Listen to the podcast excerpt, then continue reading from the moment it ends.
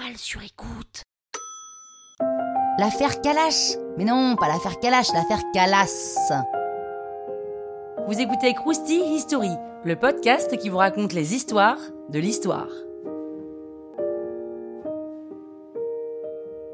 On en a déjà parlé dans d'autres épisodes de Crousty History et Crusty People de l'hostilité entre protestants et catholiques en France. Eh bien, les tensions sont ravivées dans les années 1700 à cause de la crise économique et de la guerre de 7 ans qui oppose la France à la Grande-Bretagne et à la Prusse, des pays protestants. En 1761, à Toulouse, Marc-Antoine Calas, le fils d'un commerçant protestant, est retrouvé étranglé dans la maison familiale. Et c'est sa propre famille, la famille Calas, qui est accusée de meurtre. En même temps, leur comportement est un peu suspect. Ils ont détaché le corps pour dissimuler un éventuel suicide qui aurait été catastrophique pour la réputation de la famille.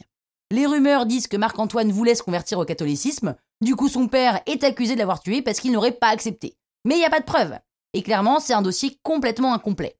Le juge se base uniquement sur ces rumeurs, sur des oui-dire. Jean Calas, le père, est quand même condamné à mort. Et avant ça, il doit confesser ses crimes. Mais on a beau le torturer, il continue de clamer son innocence. Mais comme tout est un peu joué d'avance, il sera étranglé puis brûlé. Pierre Calas, l'un de ses fils, est condamné au bannissement à perpétuité. Il rencontre Voltaire à Genève entre-temps et lui explique toute l'affaire. Voltaire est révolté et publie l'ouvrage « Traité sur la tolérance à l'occasion de la mort de Jean Calas ». C'est pas le contenu du livre, hein, ça c'est juste le titre. Pour obtenir une révision au procès. Il devient le premier écrivain à s'impliquer dans une affaire judiciaire. Voltaire met en place une vraie stratégie de défense et il s'appuie sur des avocats très renommés. La famille obtient audience devant Louis XV qui casse l'arrêt du Parlement de Toulouse pour vice de procédure et renvoie l'affaire au tribunal. En 1765, la famille obtient un gain de cause. Un arrêt réhabilite la mémoire de Jean Calas et acquitte tous les autres accusés. Le Parlement de Toulouse refusera toujours de reconnaître ses torts et l'officier municipal est destitué et se suicide peu après. Quant à Voltaire, il a impressionné son auditoire. Et on lui demandera à nouveau de l'aide sur une autre affaire d'intolérance religieuse, l'affaire Sirven, à écouter dans Crousty History.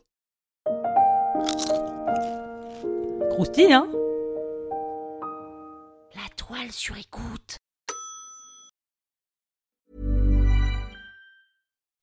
When you make decisions for your company, you look for the no-brainers. If you have a lot of mailing to do, Stamps.com is the ultimate no-brainer. Use the Stamps.com mobile app to mail everything you need to keep your business running with up to 89% off USPS and UPS. Make the same no-brainer decision as over 1 million other businesses with Stamps.com. Use code PROGRAM for a special offer. That's Stamps.com, code PROGRAM.